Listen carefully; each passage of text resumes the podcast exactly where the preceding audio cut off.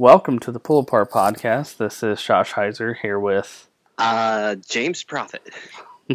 and we are here bringing you the instant reaction to night two of WrestleMania 36. All right, so man, there are a lot of things that, again, just like last night, there's a lot I want to talk about tonight. But Josh, before we go into specifics, right off, first impression, what would you give tonight's WrestleMania? I don't know. I, I think it'd be about the same as yesterday for me. I I think I'd give it a C again. What about you? Say about the same, but I'd give it a B again. Okay, cool. Yeah, it was kind of Yeah. like they didn't change a whole lot as far as like tone or you know match quality or anything. I will say tonight for me had like the highest high of the two day event and the lowest low as well. I'm curious about your lowest low.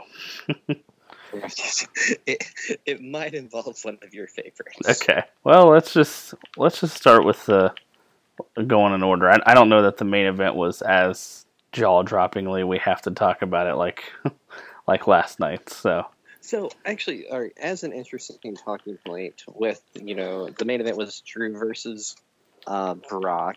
The Mhm. match lasted just a couple minutes, Yep. and Drew won the title. He's the new WWE champion. What do you think of what I'm going to call the Goldberg style of main events that have kind of popped up in the last few months, where it's essentially kind of a copy of like his match with Lesnar. They'll do these big power moves for like two to three minutes and then end. It's it doesn't make for bad matches. It can be exciting, but as a longtime fan, is it what you think you're looking for? no, I my my problem with it is you know it's gonna happen. Like like Jess was watching with me and it was what. 10 15 or someone it started and she's like is this to go to 11 i'm like no this is to be two or three minutes because that's what these main events are anymore with these Brock Lesnar Goldberg types. So that's my problem. I don't mind if you know that's how it ends up sometimes, but just going into it knowing that that's going to happen is kind of annoying. So there has been this history of like what's so there is um there's been a history of WWE main events being called the WWE main event style. Okay. This has changed over the years. So there was the traditional WWE main event style, which was sort of like the Hogan match with the good guy taking the early advantage, getting beat up for like 80% of the match, and then coming back to win. Yeah. That was the Hulk Hogan formula, and then it kind of got uh, co opted by Randy Savage during his second title reign, a little bit during his first. And then after that, Bret Hart and Shawn Michaels kind of reinvented the main event style to make it the match that had the most wrestling moves and uh, the most wrestling holds in it, right? hmm So that then got changed to uh, the Attitude Era main event style, which was a lot like the Bret Hart Steve Austin style, except instead of holds, they would replace it with brawling, uh, where a hold would be. So essentially, when guys needed to catch their breath, they would just do like crowd brawling back and forth. And this was largely done to accommodate Steve Austin's neck injury hmm but it did make for really exciting matches. That changed into the uh, next main event style, the John Cena Randy Orton main event, where it was kind of a power match, you know, with some rest holds in it, kind of bringing those back in. What's old is new again. And now we're at, I don't, I just called it the Goldberg style, where it's essentially like slam, slam, slam, pin, you know, five to eight minutes and you're out. Um, last night was actually two minutes. Tonight it was probably like three to four, right? Yeah. Couldn't have been very long. I think maybe this is the last hurrah of that main event style. We had two of those at this WrestleMania. I don't know if we're going to see them again, but overall, the Brock Lesnar Goldberg main event style of like massive moves and a quick in and out. Were you a fan? No, I was not. my my problem with it is it kind of buries the finisher, right? So like, what was it, 2018 or something, where they built up the um, the F5 as like this unstoppable finishing move that no one could kick out of, and then like with these kind of main events, you had Roman Reigns kicking out of like what three or something, and I think Drew kicked out of three tonight. It's just kind of like, okay, well, you did all that work for no reason. Like it doesn't mean anything. So that's kind of my main problem with it. Like I said, I don't mind it every now and then where it's like catches you off guard, but I don't know. Three three F fives is kind of silly, I think. I don't mind it that aspect of it that much because I think instead of a finishing move being treated like it's traditionally been treated in a wrestling match where it's something that, that actually finishes, I think of these matches more like Street Fighter 2 encounters where essentially you do like your signature move over and over and over until you win. That makes sense. So that I don't mind so much. I think they've been pretty good, but I think they age more poorly, or at least they age quicker than the other types of main event styles, right? Yeah. So whereas like the Johns, so the John Cena style, the Bret Shawn style, the Hogan Macho Man style, I think those have more longevity. Whereas this style, the Brock Goldberg style, it's very exciting, but I think it ages quicker. And so I'm personally, even as a fan of it, I'm ready for it to be over. I was not anticipating anything that I didn't feel was very predictable out of the main event, and what I got was very predictable. Not because of the result, but just because of the match layout. Yeah. So I'm with you. Even though I liked it, I'm ready to move on. Okay. So, main event. Um, I'll say I enjoyed the night one main event a lot more than night two. Yeah. the I- one that you thought was the yeah. I. I think technically I liked the night two one better. Um, but I don't know. There's just not much to it. It's just a just a bunch of finishing moves, and then somebody eventually pins the other guy. I don't know. I'm I'm not trying to be that guy, but it's just I don't know. It's just kind of well, not much to it. three-minute- A three minute action packed match is better than something that you actively hate. Yeah. right? I will say that there was something that I hated even more than the AJ Styles Undertaker match tonight. So Ooh, if it's what I think it is, we're about to have a very heated conversation. it probably is. okay, so I would say in the last 24 hours, I have grown in fondness for the Undertaker AJ Styles match. Okay. Uh, can I explain this? Sure. Yeah, Okay. I'm. I'm in the last 24 hours. I've realized I'm pretty much alone. There's a few people, but like the overwhelming consensus is that it was phenomenal. No pun intended. so here's what I like about it, and here's what I actually. I'll let- you name some things I love about it that make me like the match uh, quite a bit now that I've had a day to reflect on it. Okay. Number one, it really bothered me last night. Like the Undertaker essentially trashed AJ. Not he didn't trash AJ Styles, but it was sort of like, "Yep, you just can't hang with me, kid." Stuff, you know, kind of like an old gunslinger, like the Clint Eastwood thing. Okay. hmm John Wayne. No matter what the result is, AJ Styles was in a WrestleMania main event. And so, no matter how he does, that's always going to be something that elevates somebody's stock in the company. Okay? So, I don't think, where last night I thought, like, I think this kind of, I felt like it hurt AJ. Upon reflection, I thought, like, no, that was an insta reaction that was incorrect. This helped AJ quite a bit because no matter what happens, he's a WrestleMania main eventer from now until forever. And that's more that's a bigger deal than the world title. That's more rare. Uh, number two, I think it's the best Undertaker match in seven years, which made me realize that number three, this was the best possible scenario that could have happened. If they had a normal match, I think it would have been pretty bad, even with That's AJ. true. Yeah. But with this kind of being what it was, you know, it was nothing but smoke and mirrors. And I don't want to see The Undertaker having matches, but I heard um, on Wrestle Talk on YouTube um, a British show where they review Raw and SmackDown and uh, AEW and NXT. They one of the guys said he's ready for the Undertaker expanded universe. Hmm. so I kind of thought, like, you know what? I'm down for more Undertaker movies. Let's bring out these 20, 25 minute movies. If you made that a consistent thing, I wouldn't mind at all. I think it could actually be very fun. Make that a part of some pay per views. I'm way more down for that than him ever wrestling again. And I think it'd be safer for him, his body, and his family. So I always like that too. Yeah, that makes sense. And yeah, and plus, like, it was memorable. You know, it was different. It wasn't just like a crappy match. It was something.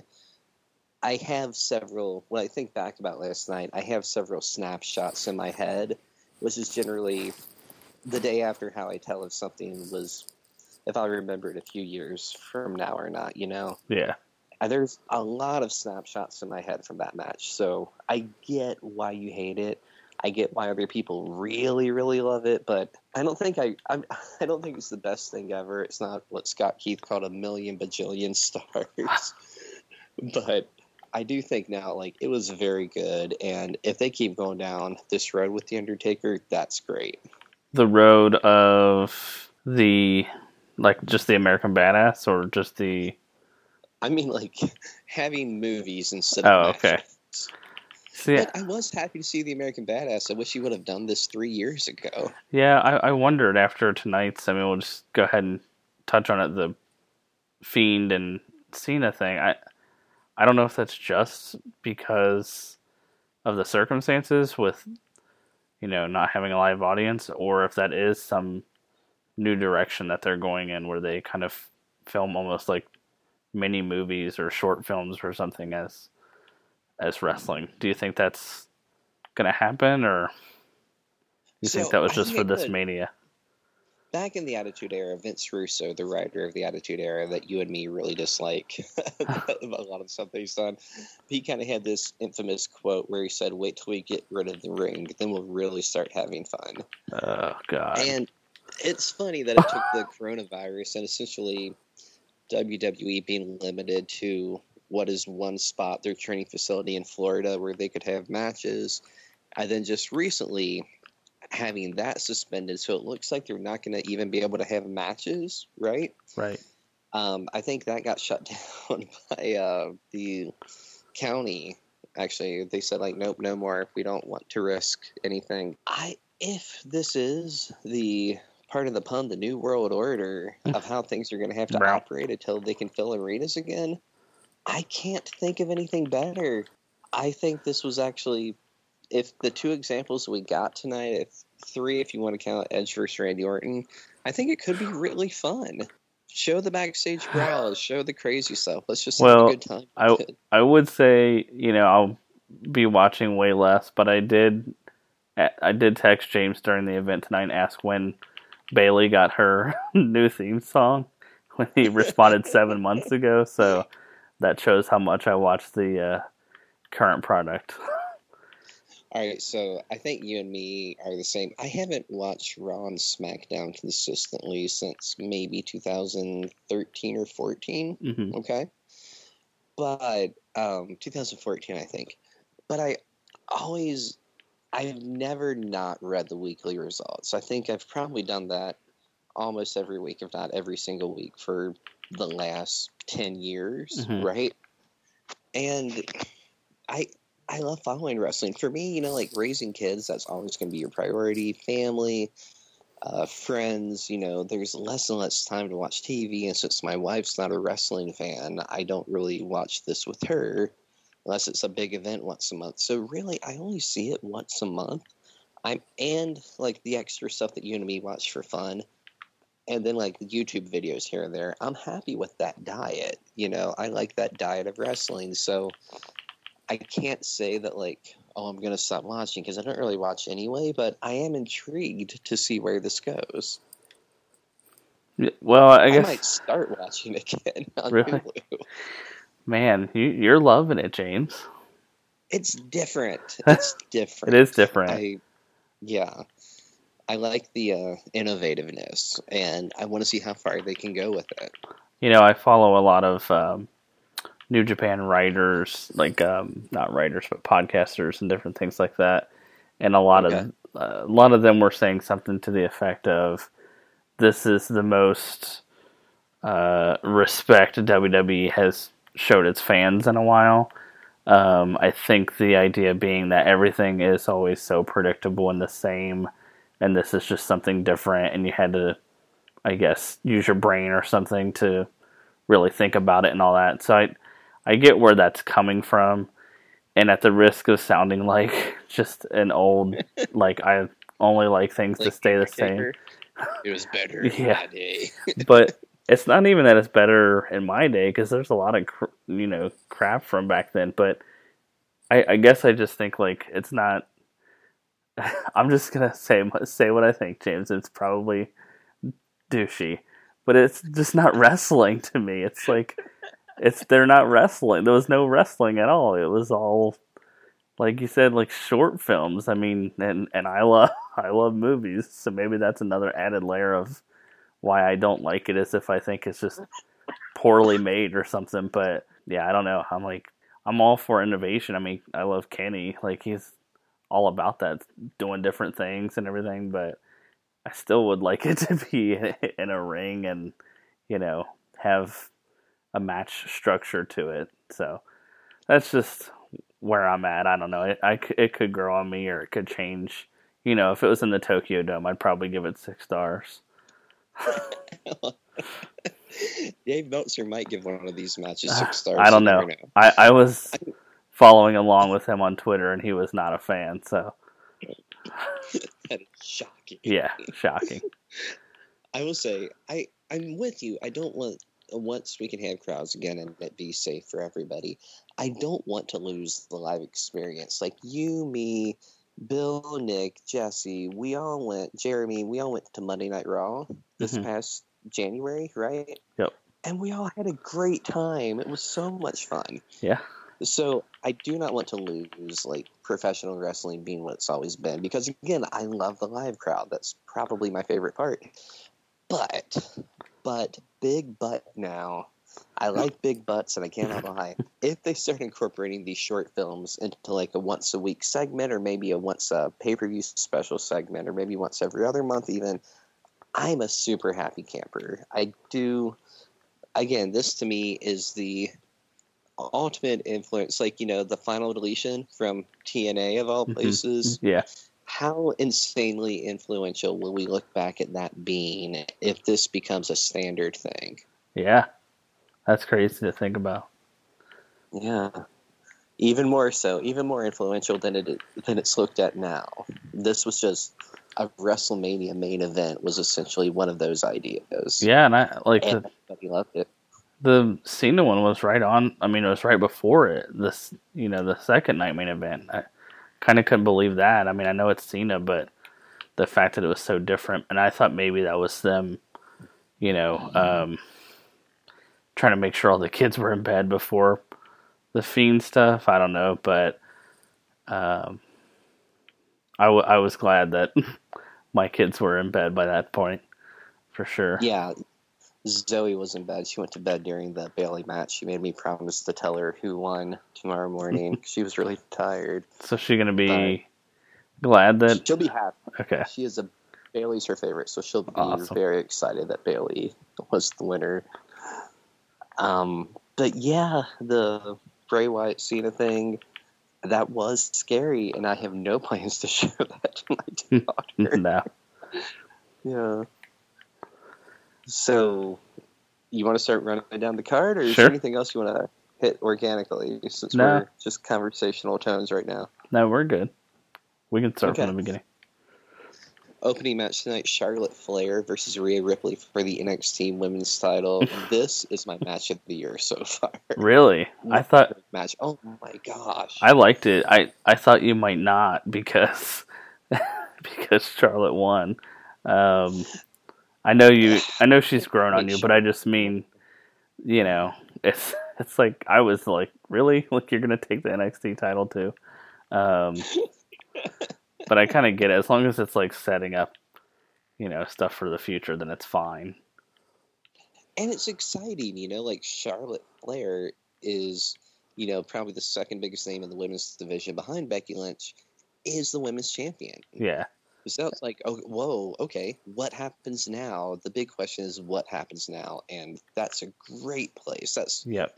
always my favorite place to be when I'm following wrestling. Yeah, and it's you know put more eyeballs on NXT, which is a good thing too. So Yeah, she's probably a ratings draw, so that'll be good for them. So again, I said this is my match of the year so far. What did you think of the match? yeah, I dug it. Um, I you know Jess is a big Charlotte fan, so when it started, it was um, I was glad it was the first match because it you know got us interested and into the night and.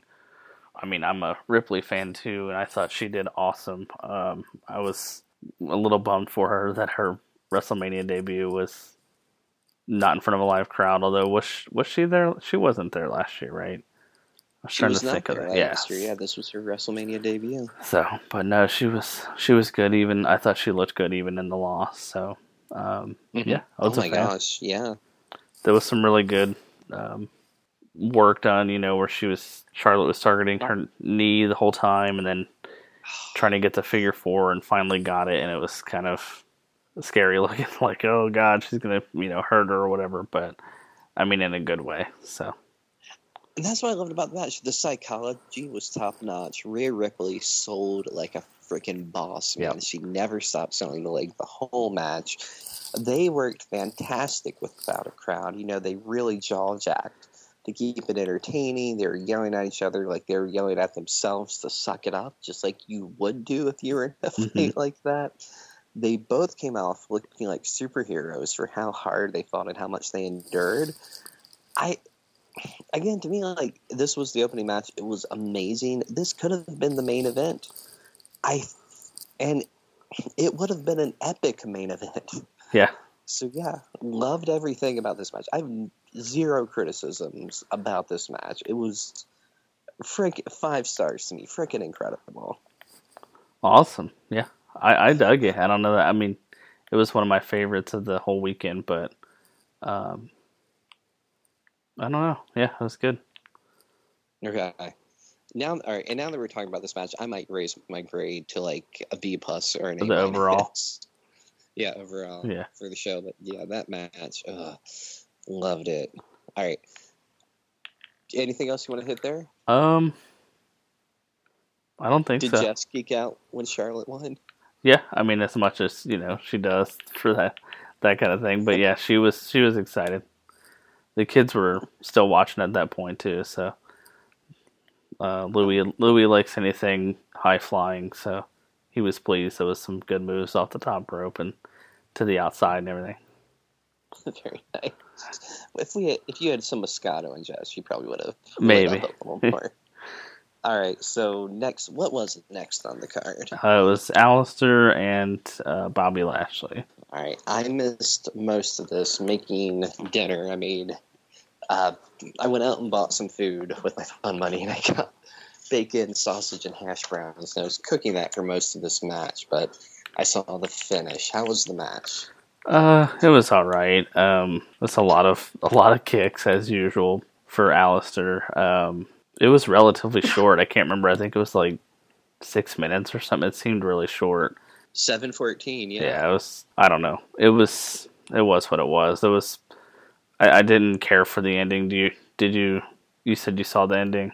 Yeah. Uh, Yes. Bobby Lashley charged, and Aleister hit a black mass on the charge and pinned him. Yeah, it's like he had him up in this um whatever this other movie was gonna do, or he's gonna drop him, and Lana got on the ring apron and was like, "No, do a spear, do a spear," and he basically was like, "Oh, you," and like set him down, and then and then went for a spear and got kicked and did the whole like, really, you know, like the whole face at the manager kind of thing. So that I thought that was kind of dumb, but it was all right.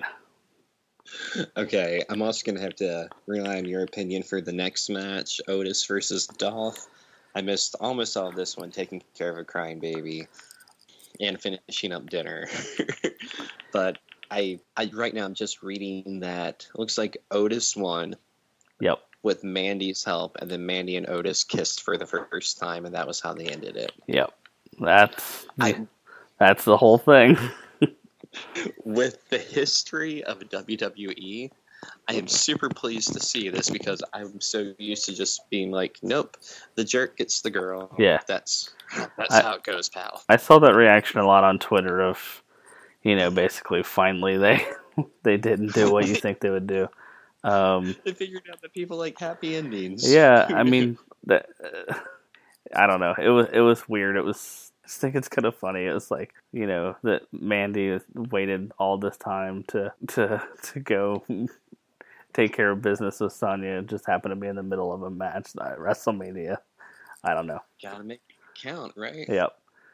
So yeah, she All right. She did the low blow to Dolph, and that was that was the end of it. So Okay, Josh, we might be about to have our first argument of the night. yeah, Okay.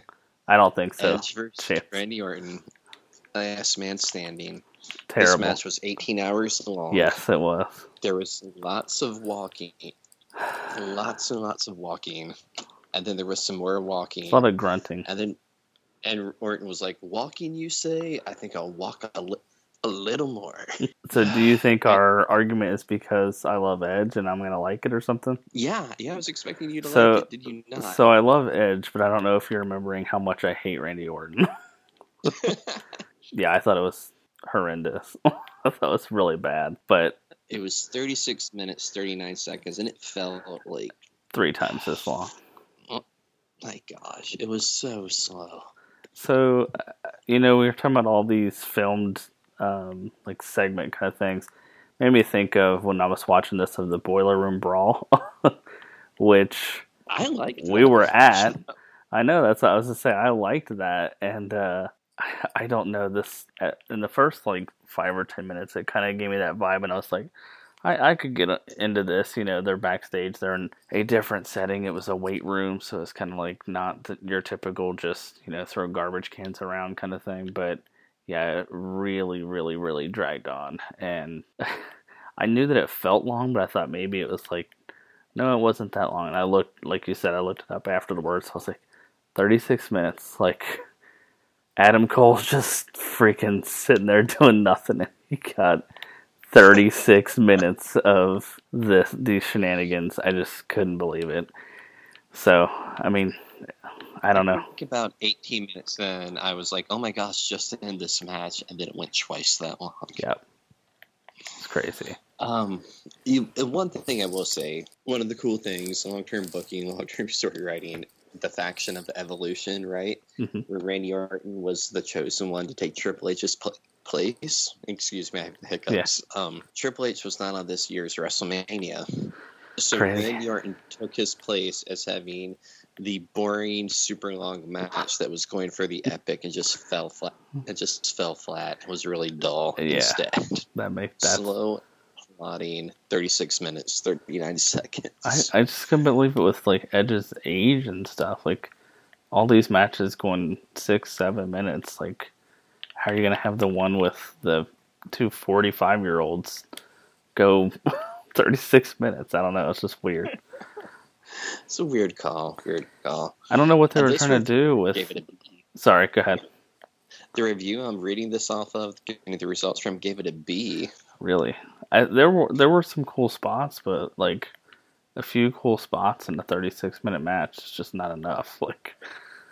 no So, yeah, I don't know. I, I was kind of confused. Like Orton is always whatever. I just I just never really care for his matches, so it's to be expected for me. But I was kind of like, what are they doing with Edge? Like, I, I don't know. I, I'd be worried that that would take up like he only has like 36 minutes in him a year. You can use them all up at WrestleMania, but I don't know. And that's edited, so God knows how long they really were out there doing that stuff. think about that this may have been like even longer yeah.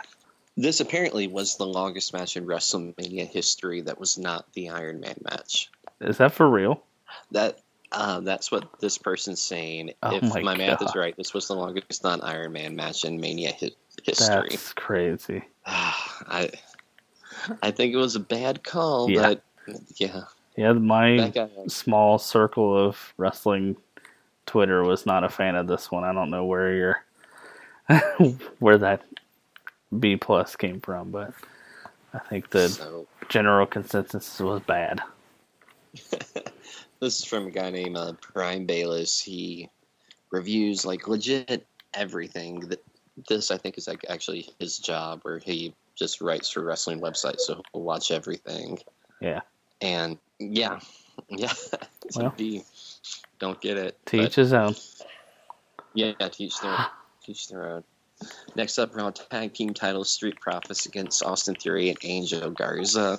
Yeah, I I liked this match. Um, I do too. It's I- quick and action packed. yeah, I I like the Street Profits and I thought they were fun. Um, the uh, the other two dudes I was not as familiar with, not watching wrestling in a while, um, watching WWE in a while. So, but they were they were good. The um, one dude liked to do moonsaults. he did like three or four of them. But Yep. um, but yeah, it was good. Angel Garza's been on Raw the last several weeks. He's with uh, Zelina Vega, and then Austin Theory was sort of a last minute replacement for Andrade, That's who right. was sick, so they pulled pulled him from the show. Okay. But yeah, yeah, they did good. I thought they had a good match. All right, so we are down to our last three matches. Uh, SmackDown's women's title: Bayley defending in a five-way against Sasha, Naomi, Tamina, and Lacey Evans. I thought this was great. This guy didn't like it. He gave it a D, but I'm thinking like B plus. I enjoyed the heck out of it. I, I didn't I, I'd probably go in the middle, just like a C plus or something. That was some cool stuff. I, I really didn't understand Tamina being in it. I thought like that that's that rang of um, you know, we gotta get everybody in kind of thing. But I don't know. Like the other four were just so much clearly better. So I mean I was glad. I glad would that say. go ahead. I'm sorry. I didn't mean to interrupt. No, you're fine. I was I was just glad that she was out first, and the other four could do their thing. Yeah, she was down to six minutes. In multi-person matches, I always appreciate the cleanup hitter, right?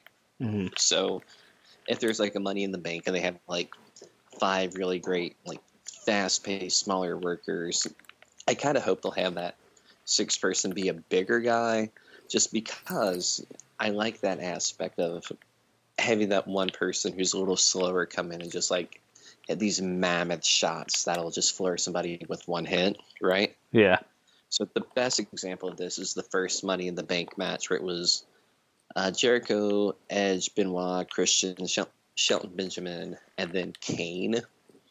And you know, clearly one of these men is not like the others. And again, the other fi- five are doing these incredible things. Then you get Kane in there, and he'll just hit like one chop or Yeah. one choke slam. It, it looks super impressive, and it's a completely different you know, skill than the other guys bring to the match.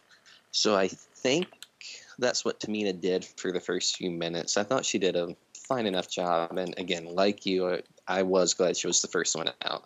Yeah. So she did her bit, and then she, then she was gone. But yeah, your um your girl Lacey, she was she was pretty impressive. I really Yeah, like did that. Great. I really like that move she does where she like jumps up on the top rope and then like holds it or whatever. That she did. moonsault. Yeah, Oh, that was that was spot on, perfect, man. Um, I think I may have only given this match like a B, but when Sasha made Naomi tap and then Bayley screamed "dance to the back" at Huh. Naomi, yeah, that raised it to a B plus. that was pretty great. And then, yeah, so Bayley accidentally hits Sasha. Sasha gets eliminated a minute later.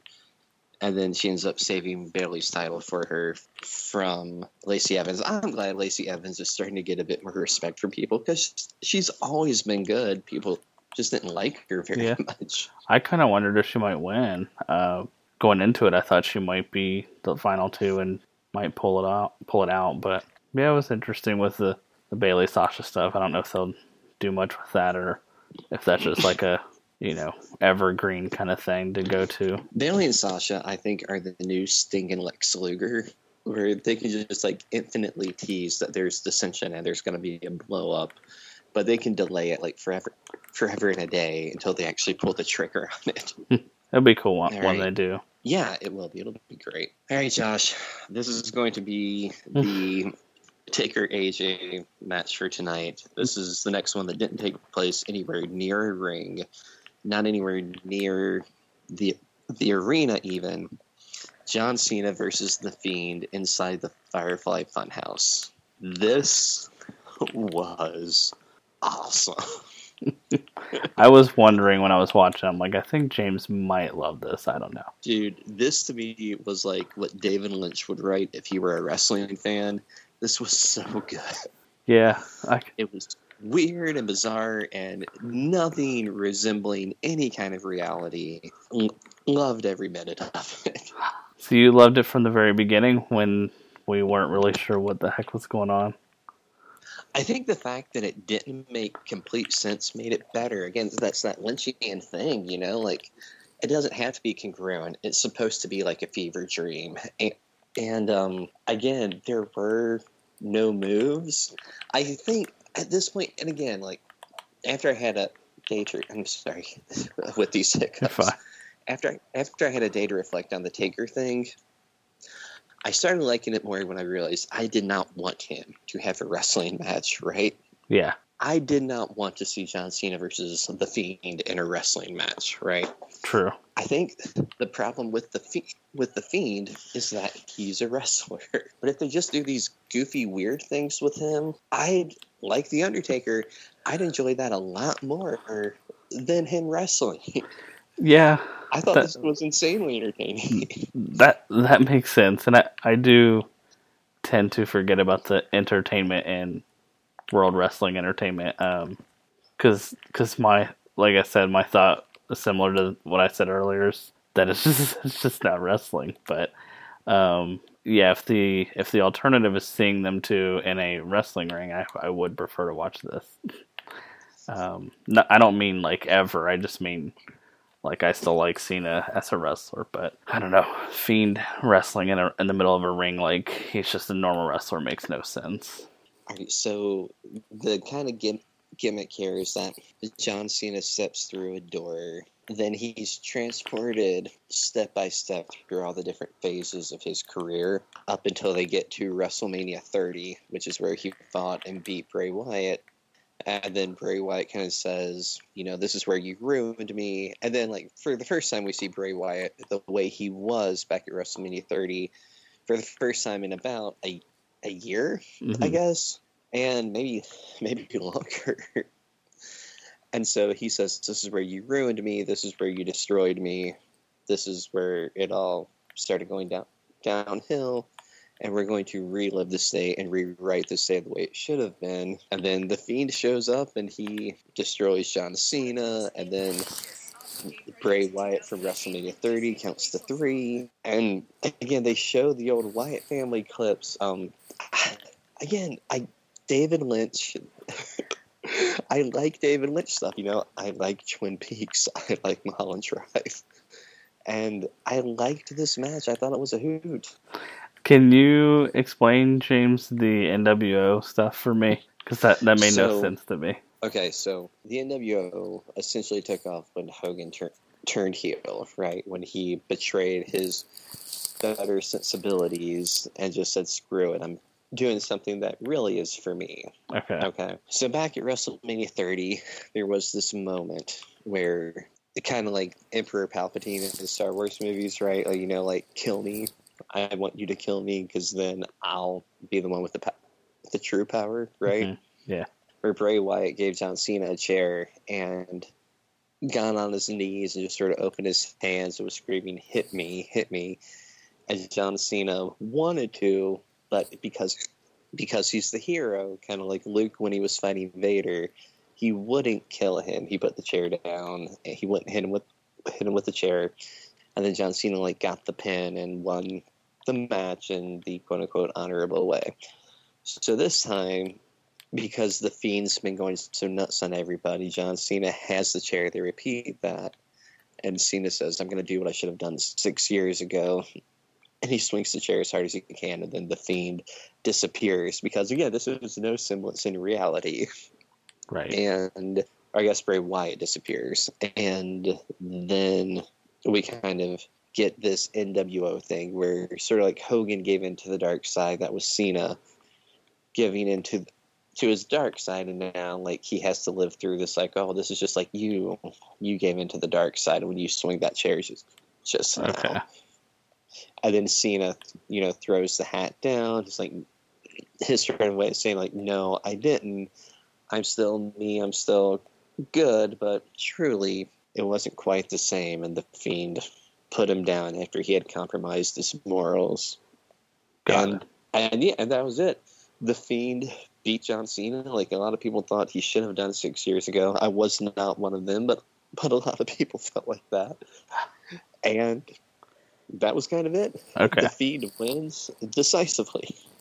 Well, I mean, I never saw ref James, so Okay, True. Well, Bray Wyatt was the ref. For well, that's right. He counted himself. Yeah, So, I, I've said a lot about how much I loved it, but there's another side to this.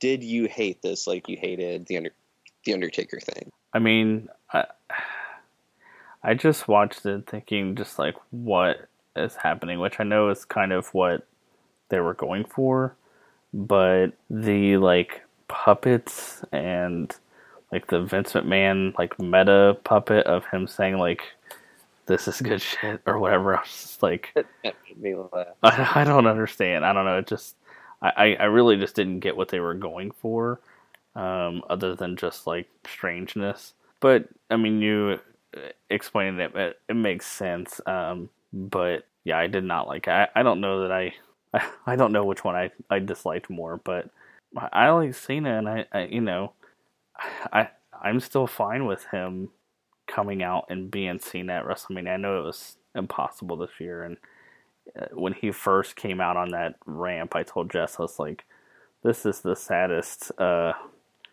part of WrestleMania so far for me. Is like Cena not getting to do his thing, because it's been Yeah, he's always like the So- Spirit Squad leader. Yeah, and it's been like three or four years because like he wasn't there last year, and the year before was when he did that thing where he like was supposedly in the crowd, you know, and jumped out for Taker. Um, so just having the normal like fun John Cena entrance, it's been a while. So I don't know, it was not for me.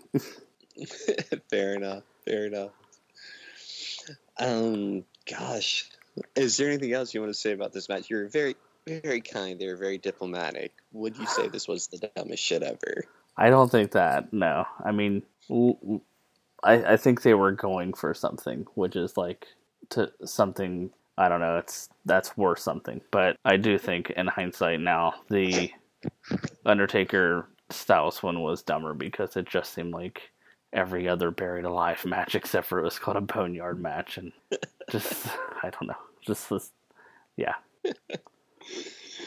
Okay. All right. So after that, there was only one match left: Drew versus Brock.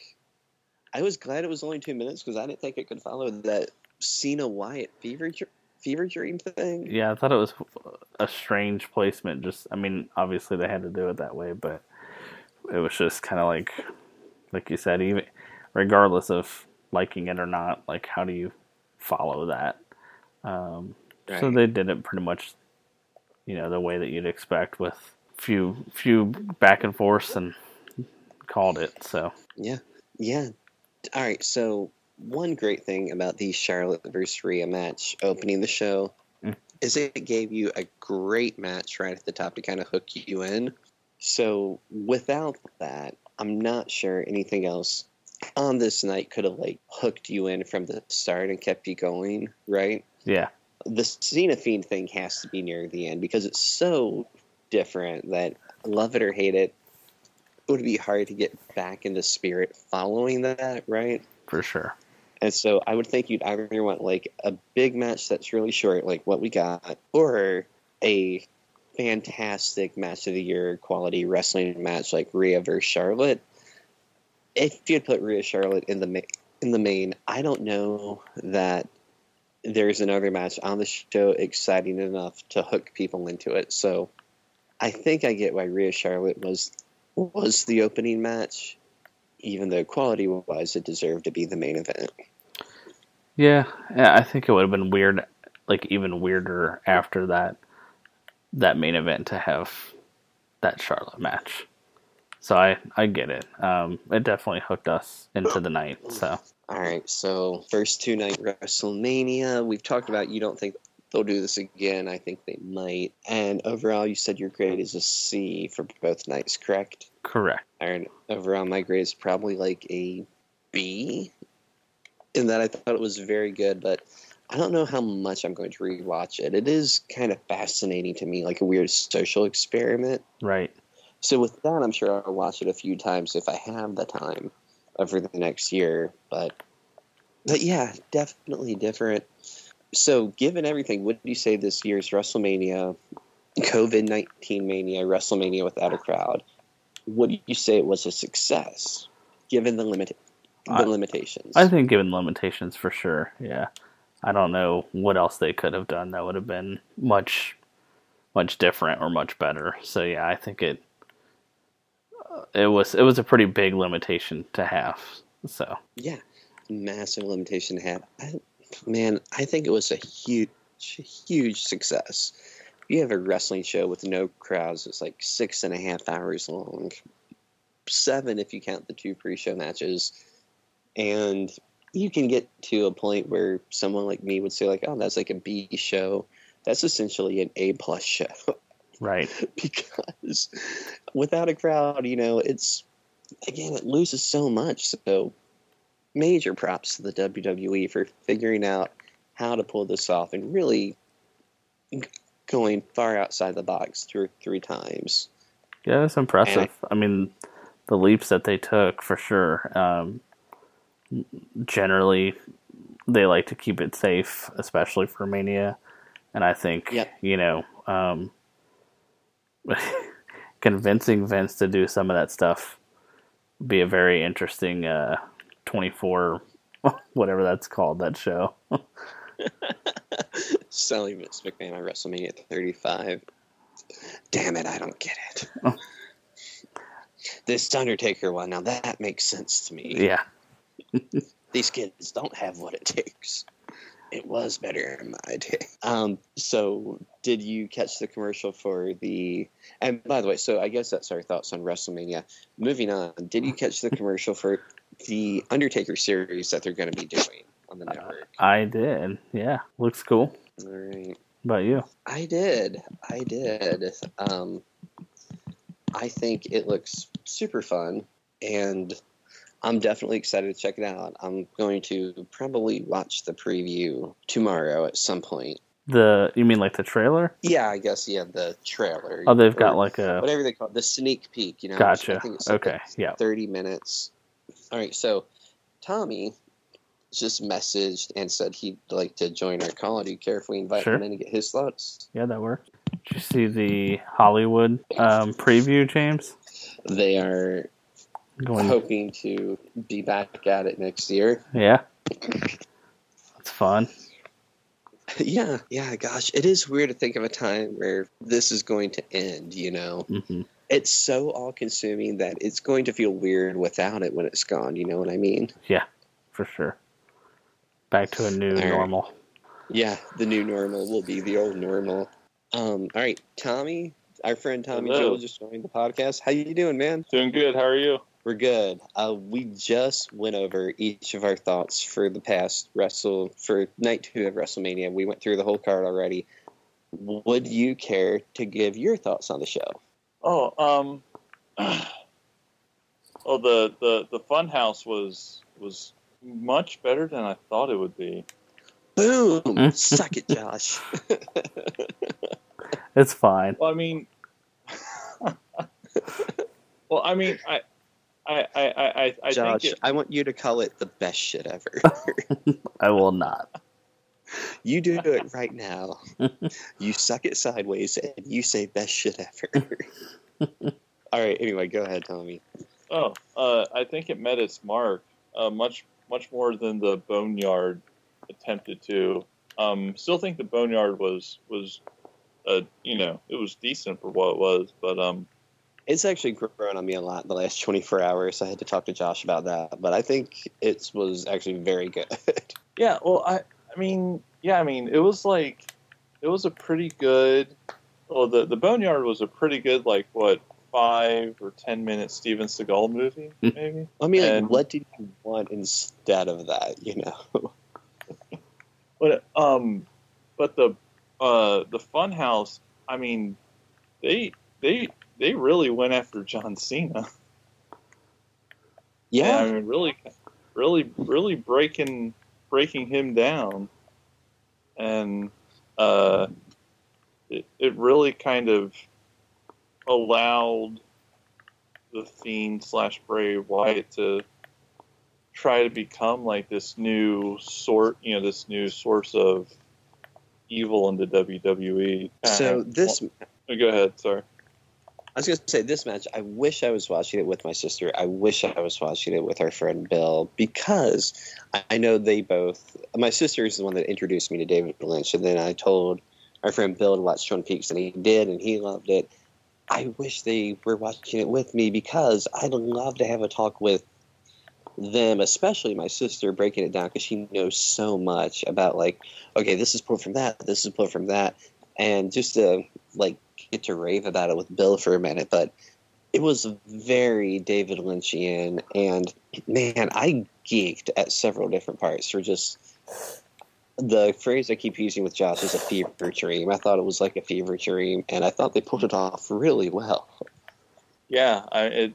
Uh, I mean, you know, I was thinking John Cena. There's going to be puppets. I was like, no, this is not going to go well. And man, they they it it was it was a mind game. I mean, it, it was it was good. I mean, he mind games like he even used the mandible claw. You know. And again, we just talked about Star Wars, Josh, in um, our last podcast, not Mhm. the last episode, but our last thing. And so the whole Luke fighting Vader at the end of Return of the Jedi and not killing him is really fresh in my mind to remind me, oh, this is a classic story. This is borrowing from something that we really like as it is, and it just made me appreciate this even more. Yeah. All right, Tommy. Yeah, keep going, keep going. Uh, um, it, it was great to see Edge, um, back. Um, All right. Cut his Uh, cut his mic, James. Sorry, Tommy. We forgot to tell you we both hated this match. I didn't love the match. It went on longer than much longer than it should have. But what I did love about it, it reminded me of like the old PS2 video backstage video games. yeah, Uh, where where- throw a guy behind the curtain and then just brawl. Yeah, the you know, I mean, like, cli- yeah, cli- climbing the uh, the the trailers and everything like that. So it, it it had kind of a bit of nostalgia, like, um, uh, uh, about that. And I think Edge really poured in the, uh, you know, his uh, his acting credentials yeah, there, he was like- great. yeah, but especially the final like I don't know two minutes. It's, they could have cut out uh, a little bit of the match and just kind of fast forward to that. I think it would have been um, would have been better. But uh, I, I I I enjoyed like Edge kind of putting himself in there, and especially the the final bit. So Josh, Um, Tommy, when they were brawling on top of that NXT truck, were you expecting, like I was expecting, Edge to charge with a spear and to connect it, and they both go flying off the truck? It crossed my Um, mind. Yeah. It, I, if if it was pre neck injury edge, I think they would have done that, but I I didn't. Just, just my my my sense of reality kind of kicked in. I was like, nah, they're not going to do it. Just to not chance, e- even if they have padding below or whatever. I was like, yeah, they're not going to do that with Edge. I, I'm I'm glad he's back. I'm glad he's healthy, but that's always going to kind of be a, uh, a, a small cloud hanging over his head with what he can and can't do, especially with kind of stunt type stuff. Yeah. All right, I'm just gonna say, by the way, I'm doing some fathering right now. My baby just woke up. How dare you? Anastasia, hi, my love. My littlest love. My big love is still, or my bigger love's still asleep, and my wife love is also asleep. but um, if you hear a baby crying, that's over on this end.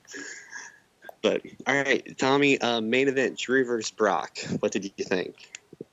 Um, I, I, I think it was what it needed to be. Um, I, I think Drew could have gone for um, a much more competitive match, but uh, uh, Brock being Brock, I mean, it, you know, it was, you know, it was the hero standing up to the beast, and they both traded their best shots. It was a, it was a heavy, it was like, you know, it was a, it was a, it was a Tyson fight. They're just throwing knockout blows, and uh, the the good guy won. So um, for a Brock match, it was it was good, and I, I really enjoyed uh, Paul Heyman, his uh, kind of commentary and kind of him throwing it in there.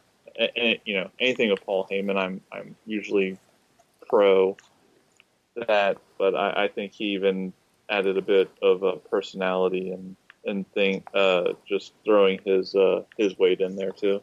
I was glad to, I was glad to see that that Drew uh, uh, that you know I, I expected they, them to, and I, I they they did it in a in a stand up way. I was excited to see Drew as champion. Yeah. Josh, you didn't talk about that. Were you happy? You, Oh, yeah. Did you say you were happy? Okay. For sure, yeah, I'm a big fan. Um, it was a nice closing image for the weekend for sure. hmm It going to copyright with him holding the bell and everything, belt. So, yeah, I was Think happy about, about that. that. Six months ago, would you have predicted that in any way, shape, or form? Um, I don't know. Probably not with the, the way things were going with Brock and everything. Yeah. Not Yeah. not only that, I I haven't been too impressed with their transfer of guys from NXT to the main roster. I know Drew McIntyre is a bit more, uh, you know, he has a he has a bit more wrestling under his belt than just NXT. But uh, I haven't been too impressed with their uh, with their transfers, and I was glad to see that they're they're doing something good with uh, with Drew. Yeah, that Charlotte Flair, Becky Lynch, Seth Rollins. I mean, what have they done with any of those people? Nothing. Finn Balor never held one title. They're just wasting. I I will defend their single transfers for the most part, um, but I think that they suck with transferring tag teams from NXT. Yeah. That being said, Tommy, you're a big Bobby Roode fan, and you and me differ on where he should be on the normal card. Yes, that yeah, that, that that's one of my sticking points. But even I mean, I you know, I mean, even even you know, I I don't think they did a good job with uh uh Asuka. Um, I don't think they uh you know Bobby Roode. I think he's he's he's main event talent. Um, even like Shinsuke, I think they should they should have continued to do more with him. You know, him playing second fiddle, uh, you know, to somebody right now. I mean, um, you know, it's just it, it doesn't make sense to me. Yeah. But hey, I, I, I don't I'm not a book, uh, you know, I don't book these things, so maybe I'm uh, talking outside my depth. Josh, what do you think about that? That's an interesting topic.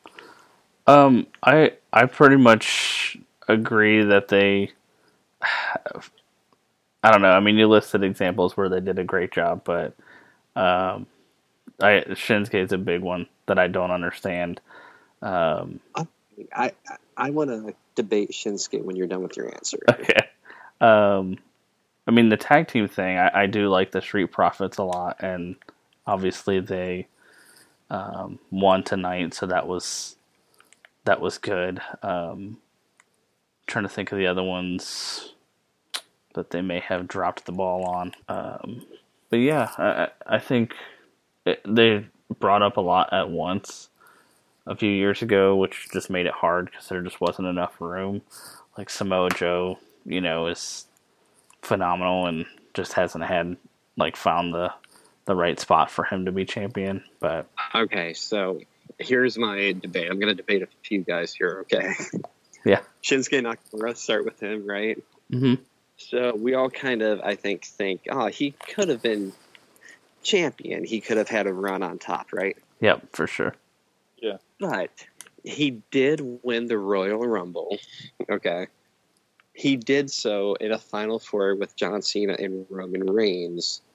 He got to main event, not like going last, but you know, like second title match um, on a WrestleMania against AJ Styles, and they just didn't really deliver, right? Like, yeah. it was okay to pretty good, but it wasn't this dream match that they've been hyping, right? So I think if Shinsuke would have delivered, he probably would have gotten the belt. But because he didn't, and I don't think he really had since he made it to the main roster, I kind of get why they never put the belt on him. I don't think he was a better choice than AJ Styles. And then AJ lost to Daniel Bryan. I don't think he was a better choice than Daniel Bryan. Go on down the line to where we are right now. You know, I don't think really Shinsuke's been like, oh, that should have been Shinsuke Nakamura in that spot more than, at least off the top of my head, anyone I can think of, except for maybe The Fiend and Goldberg. and and now you told me you bought a Fiend shirt off the WWE shop already, right? that is not true.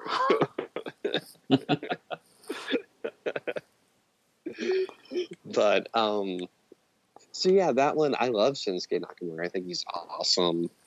But I and again, this might be my unpopular opinion. I'm not so sure if he's one of those guys where I think like, man, they really dropped the ball with him because I think they gave him a lot of really good chances and I just don't Well- think he stepped up when he had them. My only question is, is if they, if they gave him the right chances. That- AJ he- Styles. I mean, what more do you want? Well, it they he delivered in NXT. He he delivered in NXT, so he can do really good stuff. Being hired by the WWE, and it, I just unfortunately I just have this myriad of just like just really crap that they continue to push years and years and years. Well,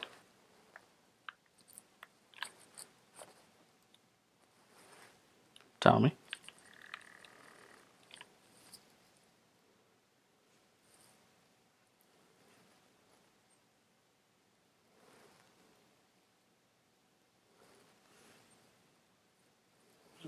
Hello, Hello? Josh, are you there? Yeah, I just can't hear Tommy. I can't hear Tommy either.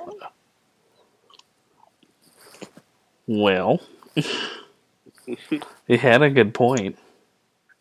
So yeah, Hello? the- Hello. The, last thing I heard was the crap they pushed for years and years and years. What crap are you talking about? uh, you can hear me now. Yeah. yeah. Okay, okay sorry. Um, oh, well, you know, I mean, you're, um, oh, yeah, the guy with, uh, uh, what's his name? Um, you know, your Alberto Del Rios, your, um, what's That his name? before And what, what, and, uh, oh, what's his name? Uh, with Jinder the, Mahal. Yeah, Jinder Mahal, and you know, basically his push was because they're trying to go for, I guess, the India, you know, audience. and that failed. It failed, and it just failed miserably, and uh, it. Did Yeah, I Mahal- it- when they did a house show tour of India, Jinder Mahal did take a pedigree like a normal top guy and took a pinfall. So, the Indian hero that they're trying to push to win the Indian market still had the job to a pedigree in India. Mm-hmm. That's awesome. it, it I don't know. It I, I kind of look, you know, I with, with these type of I, I usually, you know, go with my heart over my head, so I, I might be just, you know, I, I just really wanted to see Shinsuke get a a serious main event push, even if it was, you know, uh, to the same level of some of the other people that they forced down their throat. All right. Josh, agree, disagree? Yeah, I mean, you make a good point. Like, where where would it have fit in? But um, I don't remember the years, like timelines exactly. But if it was at all around Jinder Mahal, then that would have been one of them for sure.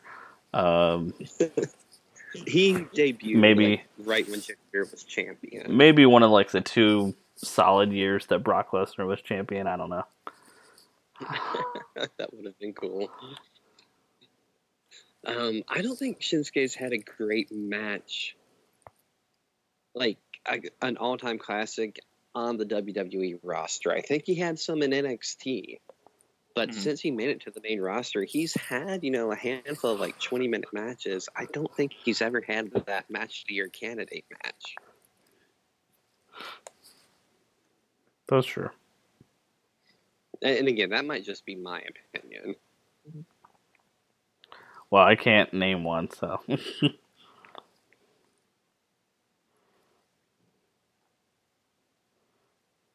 Any I, I, thoughts I, on the uh, Charlotte Rhea Ripley match? That's my match of the year so far. I, I loved it, and I, I think that Charlotte was able to win without, and they didn't bury, you know, Ripley. It was it was just a, a good match that Charlotte won.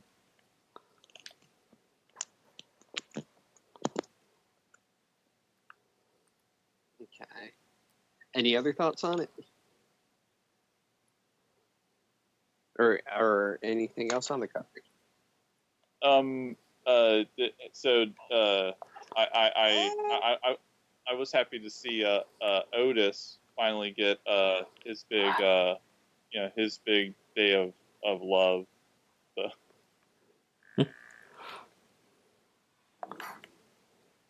yeah, it was it was different than all the other times for sure.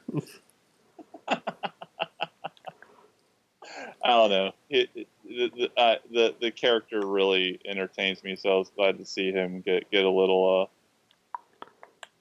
get, get a spotlight, and I, I, I think he has that uh that Eugene type uh of of, Oh, of glow, where I, I think he just has a lot of potential to be this kind of side awkward character that does really well with uh, with people.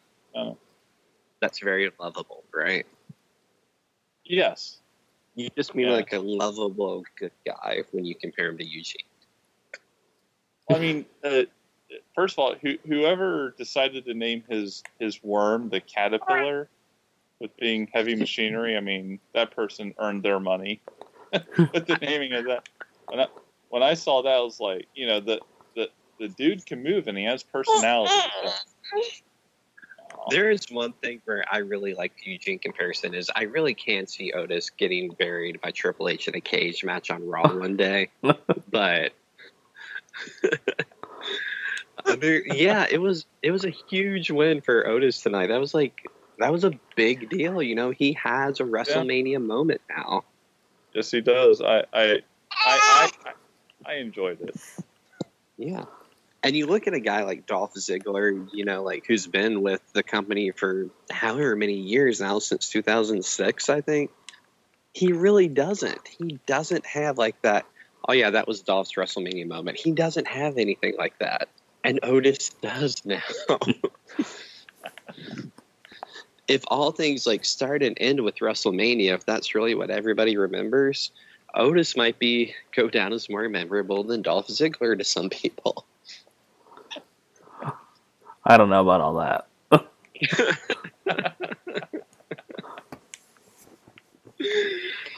Um, what about the um, Street Profits with our boy Too Strong Style? Yes, too strong style. Always glad to see him uh, get in the mix. It- um, yeah, a solid match. I'm. It's not going to be. You know, it's not going to go down in my mind as like, oh man, I, I remember that tag match from that year. But it it, it, it, it, it was a good match. Yeah, it was like six minutes. It was entertaining, and then it was over. Great. Yeah. move on. Let's- that was good. Um, the Bayley match, I loved. Um, Josh, you said it was very good too. You said that Lacey Evans really stepped up for you. Mhm. Uh, Tommy, what did you think of that? Um, no, yeah, it was good. Um, I uh, anything with uh, with Tamina just kind of throws me a bit. Um, is that not looking too much forward to? And I mean, she she did just kind of kind of you know kind of like a you know a bull in a china shop kind of wrestling, which really kind of suits her. Um, but uh, other than that, I, I think it it, it was uh, it, it went well. I think they really kind of they played with the uh, with the Bayley Sasha Banks, you know, up until the end, and it was kind of a you know surprise with how they stuck together versus allowing it to throw them off. It was it was well told. Yeah. So I will say, um, a couple of months ago, I watched the Royal Rumble in 1992. Right to sidebar real quick, Mhm. and one of the matches was the Legion of Doom against the Natural Disasters, Earthquake and Typhoon, who, if you don't know, are very large, very weighty men, right? hmm So Hawk from the LOD who used to give those great, like, weird promos. Said, "I really noticed you two like to throw your weight around." Well, that's okay, because I want to throw your weight around too. and so, with what you're saying about Tamina kind of being that like big, bulky person in the match that's supposed to be hard to move, I don't know if I want them to use it on Tamina, but I would like them to use that line mm. again sometimes too. I thought it was a really good line. That that that's just you know turning lemons into lemonade right there. The the LOD version.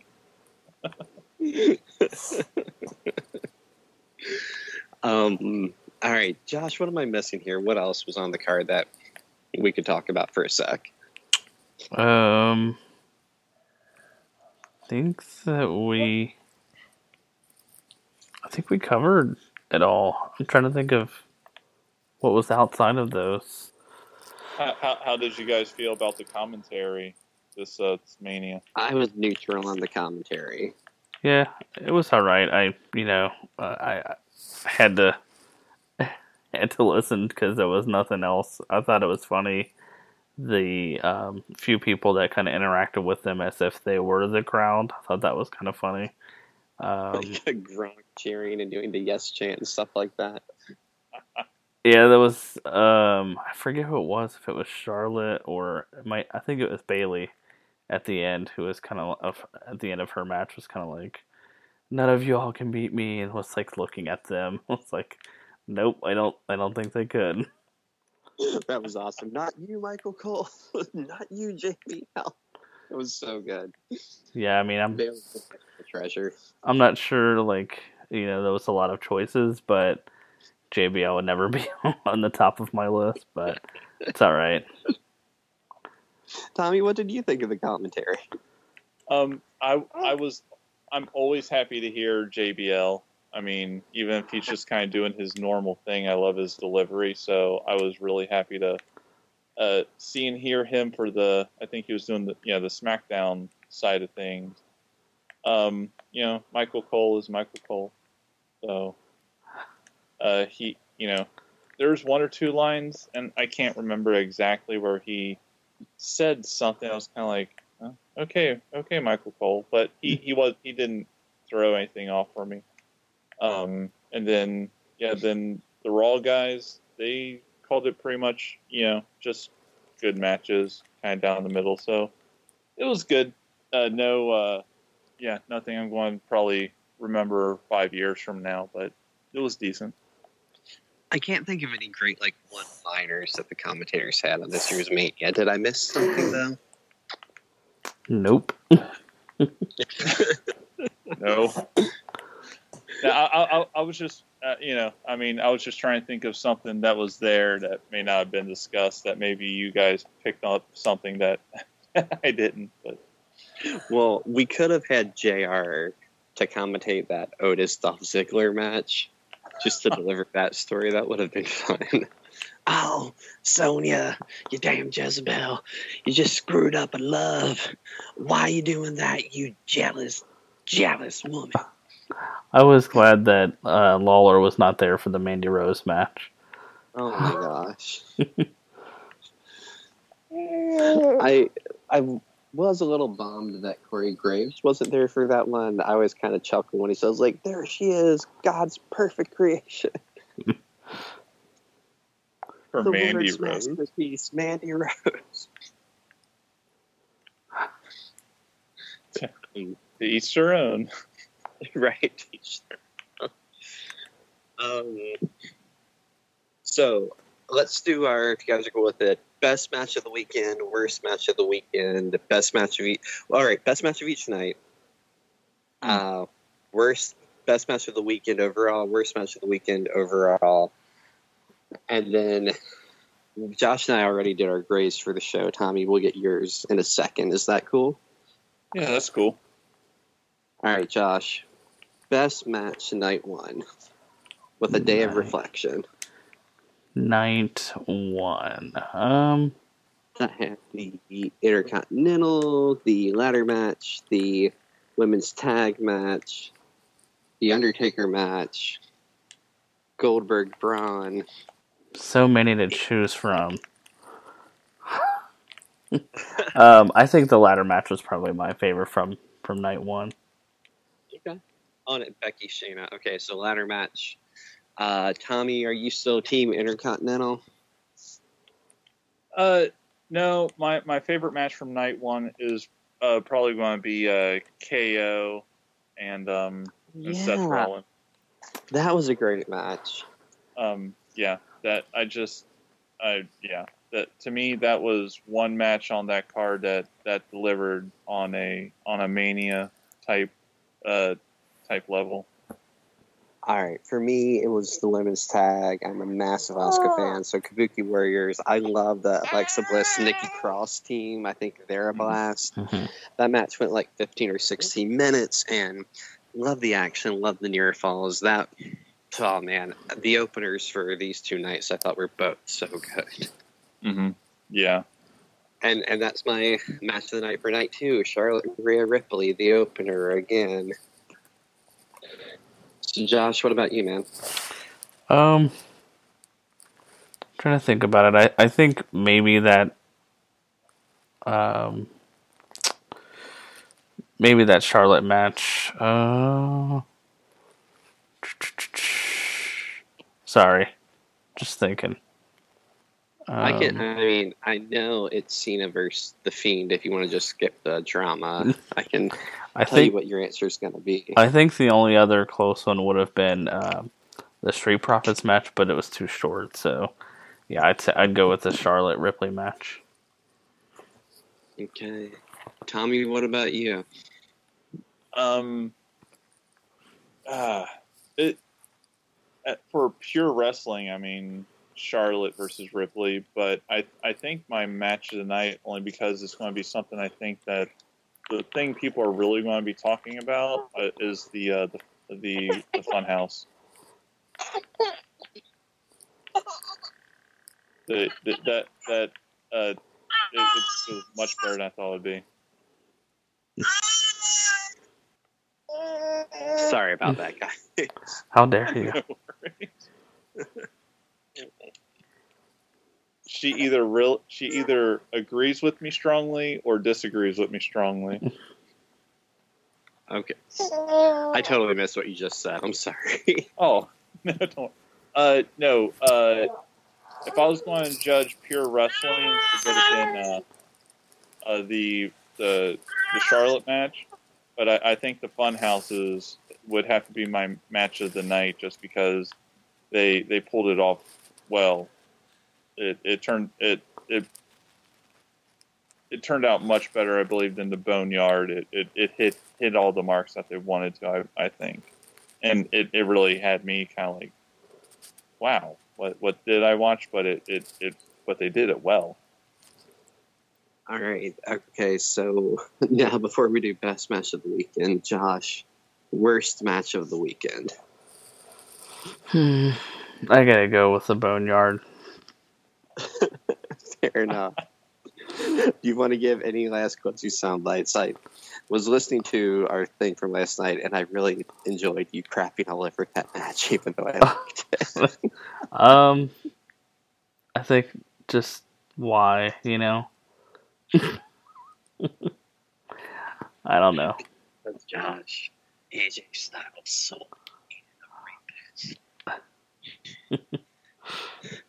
the kids who don't work hard enough from this generation need to learn how it was done in the old school.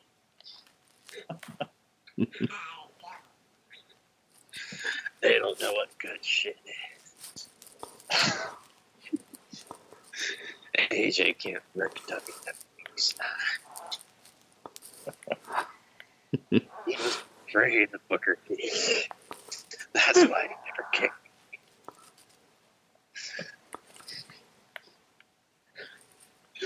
Uh, Tommy, first match of the weekend. Oh man. Um. Oh. Uh. I don't know. Nothing really disappointed me, but. Uh, Really? what? No, oh, no, okay, never mind. Yeah, nothing really disappointed you. Okay. Well, I mean, I I guess it didn't disappoint me because I wasn't expecting us. You know, I, I wasn't grading on my normal mania level. I was giving them a pretty easy curve due to circumstances. Right. Yeah. Um, yeah. Okay. So I was definitely giving them an easy curve too. I said really because I thought of my worst match of the weekend that I remember, remembered that you liked it for at least part of it. But Mhm. as Randy Orton, for me, runs away with worst match of the weekend because I was bored for tears, bored to tears halfway through, and then it went another 18 minutes. Yeah, yeah. I mean, with all the editing that they did do, that's probably one that should have been edited down. Um, yeah, it's scary to think what editing they didn't do to that match. Just wait for the director's cut, James. Um, It'll if it'll they ever do that, we're podcasting the crap out of that. it'll it'll beat the Iron Man match.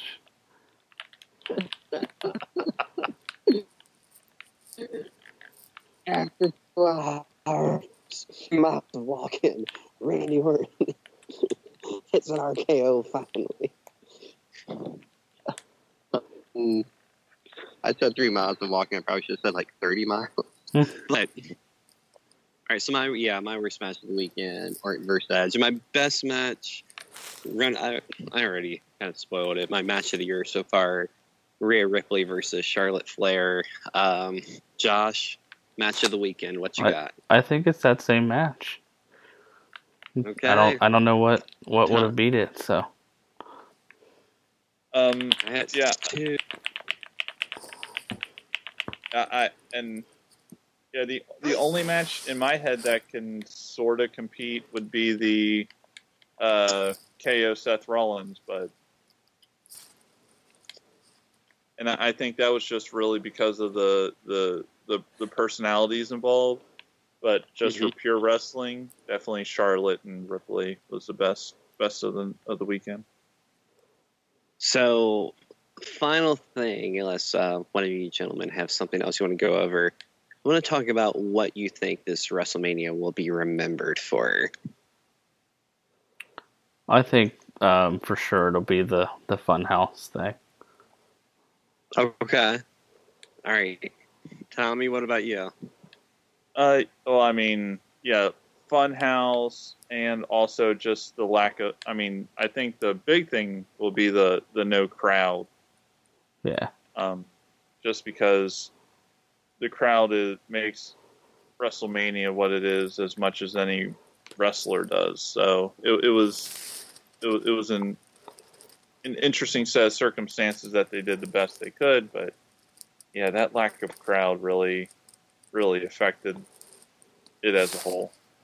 So, going in, I really thought that the lack of crowd would have been, to me, like the biggest headline of the show.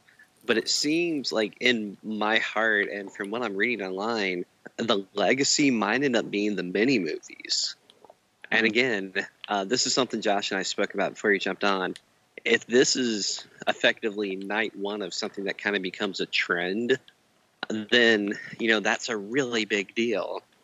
Um, I one reviewer that I saw um, on Wrestle Talk on YouTube said he's ready for the Undertaker expanded universe now. and again, like I was talking to Josh, like I really never want to see an Undertaker wrestling match again. But Undertaker mini movies every so often, I'm totally cool with that. You know, give me those once a month or once every couple months. Because you can edit him into looking like, you know, passable, and I like this character, so why not? Uh, you Um, know, uh, yeah, the the uh, uh, you know, quasi action hero, uh, every man's, you know, getting the revenge, especially against those young punks. Uh, Undertaker is uh, much more digestible than in ring Taker the past couple of years. And the Fiend, like Oh, the Fiend house, way more digestible than any Fiend match I've seen so far, except maybe his debut. But I like the one has way more than. So yeah, I'll take this. Hmm.